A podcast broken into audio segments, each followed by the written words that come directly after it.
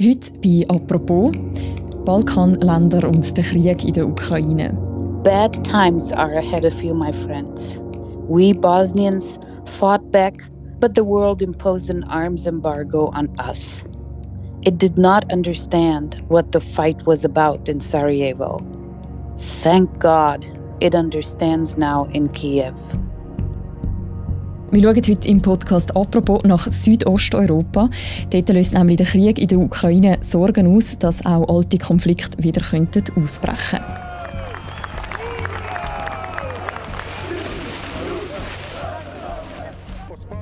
Sind diese Sorgen berechtigt und wie nimmt man eigentlich dort, wo viele noch vor noch nicht allzu langer Zeit den Krieg miterlebt haben, die aktuelle Situation wahr? Über das reden wir heute bei «Apropos». Mein Name ist Mirja Gabatuller und bei mir im Studio ist der Enver Robelli vom Tamedia Auslandressort. Er ist ehemaliger Balkan-Korrespondent und Südosteuropa-Experte bei Tamedia. Hallo Enver. Hallo.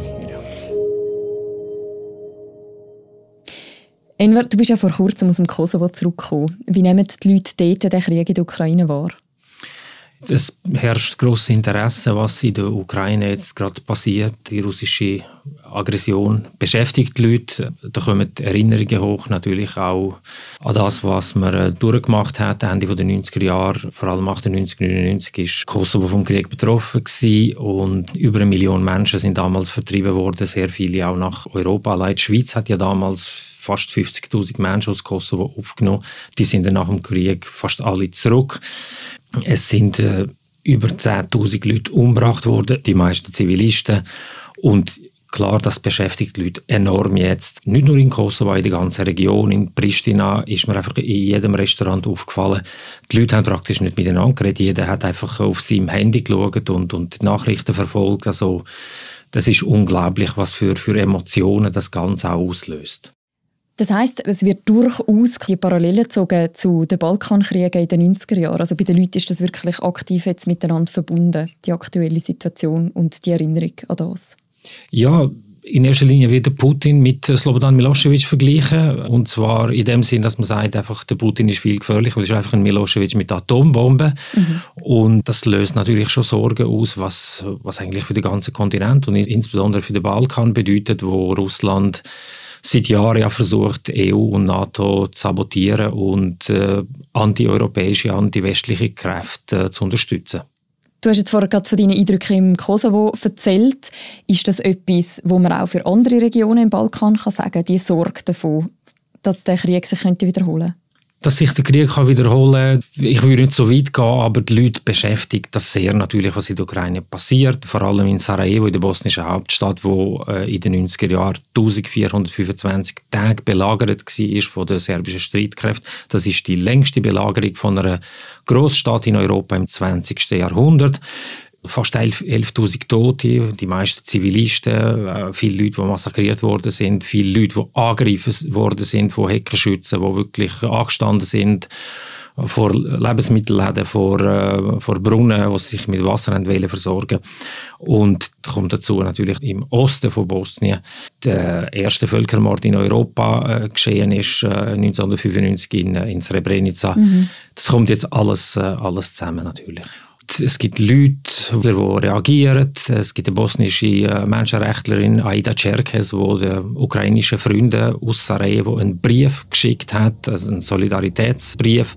Dear friends, humanitarian organizations here in Sarajevo are collecting aid for you. And I am sitting in front of the closet in my apartment trying to remember es gibt Schriftsteller, die sich dazu äußern, die Vergleich machen zwischen Sarajevo und Kiew und, und Angst haben, dass, äh, ja, dass Kiew eigentlich das gleiche Schicksal könnte ereilen It's my 30-year-old T-shirt, imprinted with a slogan that kept me up during the 1,425 days. The T-shirt says, Sarajevo will be everything else will pass. Also man hört da sehr gut, wie das ein Stück weit auch die eigene Geschichte natürlich wieder führen holt. bisschen ein anderes Bild hat man ja gesehen Ende letzter Woche in Belgrad. Dort sind rund 1000 prorussische Demonstranten auf die Straße, um eben für den Putin zu demonstrieren. Was ist dort los in Serbien? Gut, in Serbien gibt es eine starke, relativ aggressive Minderheit, die große Sympathien für äh, Russland hat, für die panslawische Brüderschaft. Ich würde das aber nicht extrem überbewerten. Es ist nicht jetzt die große Mehrheit der Serben das Ganze irgendwie toll findet und, und sich outet als große Fan von, von Putin. Aber äh, klar, Russland hat seit Jahren in Serbien äh, investiert in Medien, äh, in der Wirtschaft und hat einfach die antiwestlichen Kräfte unterstützt. Und ich meine, Serbien hat vier Aggressionskriege geführt auf dem Balkan, aber das hat natürlich auch für Serbien extrem, extreme Folgen gehabt. Sehr viele Serben sind auch vertrieben worden. Mhm. Äh, sehr viele sind auch umgekommen, auch Zivilisten. Und ich glaube nicht, dass jetzt da die Stimmung in Serbien hetzerisch ist oder, oder dass man da jetzt von einem grossen Krieg auf dem Balkan träumt. Natürlich kann Russland versuchen, die äh, nationalistischen Kräfte zu mobilisieren. Äh, Spannungen sind, sind nicht auszuschliessen. Aber ich, ich glaube nicht, dass jetzt da zu einer unglaublichen Eskalation vorläufig kommt. Also inwiefern lassen sich denn die damaligen Kriege oder jetzt eben auch die Angriffskriege von Serbien überhaupt mit der heutigen Situation mit dem Angriffskrieg von Russland vergleichen? Also reden wir mal über NATO-Intervention 99 gegen Serbien. Putin tut das immer als Argument erwähnen, so quasi der Westen hat ja selber einen unabhängigen, souveränen Staat angegriffen. Der Vergleich hinkt total. Es ist eine totale Manipulation, was der Putin da macht. Und die zwei Konflikte haben einfach eine ganze andere äh, Entwicklungsgeschichte. Darum kann man sie überhaupt nicht vergleichen. Klar, die NATO-Intervention 1999 ist passiert ohne UNO-Mandat, aber dort ist halt so gewesen, dass Russland das blockiert hat im UNO-Sicherheitsrat mit dem Vetorecht. Also der Putin kritisiert den Eingriff von der NATO 1999 im Kosovo-Krieg und sagt eben auch, dass sich damals der Westen quasi ungerechtfertigt eingemischt hätte. Was ist denn damals genau die Rolle von der NATO? Wieso hat sie dort genau eingegriffen? Der erste Krieg war in Slowenien und nachher hat sich die jugoslawische äh, Armee, die ja damals äh, serbisch dominiert war, hat sich der Teilrepublik, jugoslawische Teilrepublik zurückgezogen, weil dort halt auch nicht so eine grosse serbische Minderheit hatte. Nachher hat man Kroatien angegriffen, mit der Folge natürlich, dass bei der Rückeroberung von der serbisch beherrschten Gebiete die kroatische Armee die meisten Serben vertrieben hat. Das ist auch eine der grössten Tragödien in diesem Krieg.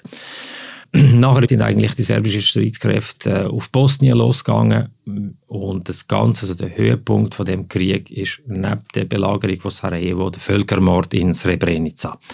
Und der Westen hat eigentlich dem Ganzen tatenlos zugeschaut. Man hat, man hat nichts können unternehmen, also nicht wählen jetzt militärisch eingreifen. Wo der Milosevic dann Ende der 90er Jahre so den nächsten Krieg angezettelt hat in Kosovo, hat eigentlich wie jetzt EU und NATO im Fall von Russland einfach die Nase voll gehabt und man hat in dem Konflikt äh, eingegriffen, um, wie gesagt, einen drohenden Völkermord zu verhindern, um eigentlich auch eine extrem große Flüchtlingswelle Richtung Europa abzuwenden. Mhm. Also die NATO wollte einen weiteren Völkermord sozusagen verhindern. Es ist ja auch noch der Völkermord in Ruanda passiert, 1994, zwar an einem anderen Schauplatz, aber auch das natürlich etwas, wo irgendwie aufgewühlt hat. Wie hat denn Russland das Ganze gesehen damals? Klar hat man das verurteilt, aber Russland ist damals natürlich in einer viel schwächeren Position gewesen, wirtschaftlich, politisch, mit einer politischen Klasse unter Boris Jelzin, wo korrupt war. Und man hat es einfach bei dem bewenden lassen, dass, dass man das kritisiert, aber äh, sonst hat es eigentlich keine größere Reaktionen gegeben. Im Gegenteil, Russland hat sich dann nach dem Kosovo-Krieg eigentlich sich ziemlich kooperativ gezeigt mit dem Westen, um eine Lösung für Kosovo zu finden. Äh, russische Soldaten sind Teil von der NATO-Truppe in Kosovo geworden bis 2003. Nachher haben russische Diplomaten bei den Verhandlungen über die Unabhängigkeit von Kosovo teilgenommen und sind eigentlich erst äh, 2007, kurz vor der Unabhängigkeitserklärung von Kosovo, dann aus diesen Verhandlungen ausgestiegen. Mhm. Und was war der Moment, gewesen, wo man ausgestiegen ist und wieso? Der Moment ist gekommen, wo der Putin seine Brandrede gehalten hat bei der Sicherheitskonferenz München 2007. Wir beobachten, dass das Völkerrecht immer mehr verachtet wird. Ja, sogar das gesamte Rechtssystem eines einzelnen Staates. Dort äh, hat er im Westen vorgeworfen, Russland quasi übers Ohr zu hauen. Die Amerikaner haben ihre politischen Grenzen in fast allen Bereichen überschritten. Und das wird anderen Staaten aufgezwungen. Die NATO-Erweiterung hat er abgelehnt. Er hat praktisch auch die westlichen Werte, Demokratie, freie Wahlen, freie Presse, äh, attackiert. Und äh, seit da, das ist eigentlich die große Wende in der russischen oder eine der grossen Wende in der, in der russischen Außenpolitik, die Rede zu München. Und welche Interessen verfolgt Russland seither in Südosteuropa? Man versucht natürlich mit fast allen Mitteln Nationalisten zu stärken, vor allem in den serbisch bewohnten Gebieten, also in Serbien und im äh, bosnisch-serbischen Teil von Bosnien. Man hat, also Russland hat seit Jahren versucht, den NATO-Beitritt von Montenegro zu verhindern. Das ist mhm. den Russen nicht gelungen. Es hat nicht nur Gerüchte gegeben 2016, dass Russland äh, versucht hat, mit Hilfe von den eigenen Agenten und mit Hilfe ein paar sehr dubiose Figuren aus, aus der Unterwelt von Belgrad die Regierung von Montenegro zu stürzen. Das ist auch nicht gelungen. Das ist am Wahltag hat der Versuch gegeben, äh, die Regierung zu stürzen. Auch in Mazedonien Mazedonien hat ja einen langen Streit gehabt mit Griechenland wegen, äh, wegen dem Staatsnamen. Und in dem Moment, wo mazedonische Politiker sich bereit erklärt haben, den Namensstreit mit Griechenland zu lösen und dann die Möglichkeit bestanden hat, dass Mazedonien der NATO beitritt, hat Russland auch in Mazedonien versucht, Nationalisten zu stärken. Im März 2018 hat die Region der Alexander Dugin äh, bereist. Das ist ein Philosoph aus Moskau, ein Ultranationalist, der Putin unterstützt und offenbar der Putin ihn auch als äh, ein intellektuelles Idol sieht. Mhm. Und das sind so ein Aktionen, die Russland in den letzten Jahren immer wieder in der Region unternommen hat, man vermutet natürlich, dass, dass äh, russische Agenten auch eine Rolle spielen im Kosovo-Konflikt, dass, dass sie vor allem so im, im, im serbisch dominierten Norden von Kosovo aktiv sind. Äh, natürlich ist das schwierig zu beweisen, aber, äh, aber wenn man so ein das Gesamtbild sieht, ist Russland in den letzten Jahren massiv äh, präsent in der ganzen Region. Mhm. Und das Ziel von der, all diesen Aktivitäten ist quasi dass die Staaten sich nicht stark Richtung Europa orientieren? Oder um, um was geht es Putin da? In erster Linie ist es das und es hat damit zu tun, dass Russland vor allem mit dem NATO-Beitritt von Montenegro eigentlich die ganze Adria-Flanke für Russland zu ist. Das ist alles NATO-Gebiet jetzt. Und Russland hat sich bemüht, die äh, pro-russischen Kräfte, pro-serbischen Kräfte in Montenegro zu stärken, damit die äh, den NATO-Beitritt von Montenegro verhindert. Und äh, natürlich versucht man, äh, hat man auch gewisse wirtschaftliche Interessen in Serbien. Andererseits äh, gibt es seit Jahren im, im, Süden von Serbien ein sogenanntes humanitäres Zentrum, ein russisch-serbisches humanitäres Zentrum in, in Nisch, das ist eine südserbische Stadt. Und westliche Geheimdienstler, Diplomaten, die vermuten, das ist eigentlich so eine Spionagezentrale für die ganze Region. Und man hat überhaupt nicht den Überblick, was eigentlich äh, dort, äh, dort gemacht wird. Mhm. Die meisten Balkanländer liegen ja rein geografisch so zwischen dem, was wir jetzt als Osten und als Westen verstehen. Also gemeint jetzt auf der einen Seite die EU, die NATO, auf der anderen Seite Russland als Grossmacht.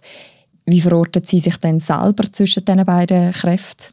Gut, die meisten äh, Balkanstaaten, auch Serbien, haben klare äh, Ambitionen, der EU beizutreten. Das Problem ist äh, die schlechte Regierungsführung, Korruption und das Hauptproblem sehe ich auch in der mangelnden Bereitschaft, wirklich die Staaten zu reformieren. Also in den letzten Jahren hat sich die EU eigentlich mit, der, mit den Führern vom Balkan, mit Staatspräsidenten und, und Ministerpräsidenten fast arrangiert man akzeptiert sie als sogenannte Stabilokraten. Also das heißt, es sind eigentlich keine Demokraten, sondern Stabilokraten, die äh, garantieren eine gewisse Stabilität. Und mhm. solange sie die Stabilität garantieren, ist die EU zufrieden. Und gleichzeitig hat man die äh, Staaten seit Jahren einfach vertröstet, äh, von heute auf morgen. Das erste große Versprechen, das die Staaten EU-Perspektive haben, ist 2003 an einem schönen Sommertag in Thessaloniki gemacht worden. Und seit da ist eigentlich nur Kroatien der EU beitreten, die anderen Staaten, die hocken einfach im Warteraum und äh, zuletzt äh, hat auch EU massiv an Glaubwürdigkeit verloren, weil man äh, Mazedonien, Nordmazedonien jetzt und Albanien, man hat ihnen versprochen, beide Regierungen, dass äh, Beitrittsverhandlungen bald können eröffnet werden und jetzt aus ganz verschiedenen Gründen Frankreich blockiert jetzt, weil, weil Macron äh, vor der Wahl einfach das Thema nicht ansprechen will. Mhm. Bulgarien blockiert Mazedonien wegen der Geschichte und äh, natürlich fühlt man sich eigentlich äh, unter, unter diesen Staaten dann auch äh, ziemlich übers Ohr gehauen. Und jetzt der Konflikt in der Ukraine und die neue Einigkeit von der EU gegenüber Russland als Findbild, könnte das dazu führen, dass vielleicht die EU-Beitrittsverhandlungen jetzt wieder neue Schub bekommen, auch in den Balkanländern? Man kann sagen, dass der Konflikt die EU wachgerüttelt hat, ob das jetzt praktisch Konsequenzen äh, wird haben und die EU jetzt mit den Balkanstaaten auch eine glaubwürdige Beitrittsperspektive eröffnet, kann ich im Moment nicht sagen, aber auf jeden Fall ist die EU jetzt wachgerüttelt und wird hoffentlich die Region nicht aus dem Blick verlieren. Du hast vorher schon von diesen Destabilisierungsversuchen geredet von Russland, also diesen Aktionen, die man auch in verschiedenen Staaten hat, um eben die nationalistischen Kräfte zu stärken und die prorussischen Kräfte. Könnte es auch passieren, dass jetzt der Krieg in der Ukraine so alte Konflikte aufbrechen lässt in den Balkanländern? Kommt darauf an, wie weit Russland wird gehen neben der Ukraine. Also es gibt äh, Experten, die ziemlich schwarz malen und sagen, dass Russland demnächst dann äh, die Unabhängigkeit von der bosnisch-serbischen Republik wird anerkennen. Das ist die zweite Landeshälfte von Bosnien. Äh, wenn das passiert, dann sehe ich wirklich ziemlich äh, Konfliktpotenzial für die ganze Region. Äh, aber persönlich rechne ich jetzt nicht damit, absehbare Zeit. Aber äh, wenn, wenn, wenn so etwas einfach als, als, als Option im Raum steht, dann äh, könnte eigentlich äh, ziemliche Schockwelle in der ganzen Region auslösen. Danke vielmals, Enver, für das Gespräch und die Einschätzung. Danke dir. Das war es, eine weitere Folge von unserem täglichen Podcast «Apropos» vom Tagesanzeiger und der Redaktion Tamedia. Die ganze Berichterstattung rund um den Konflikt in der Ukraine und auch der Beitrag von Enver Robelli zu der Situation im Kosovo, das verlinken wir noch im Beschreib zu deren Episode. Und die nächste Folge von uns, die hören ihr morgen wieder. Bis dann, macht's gut. Ciao miteinander.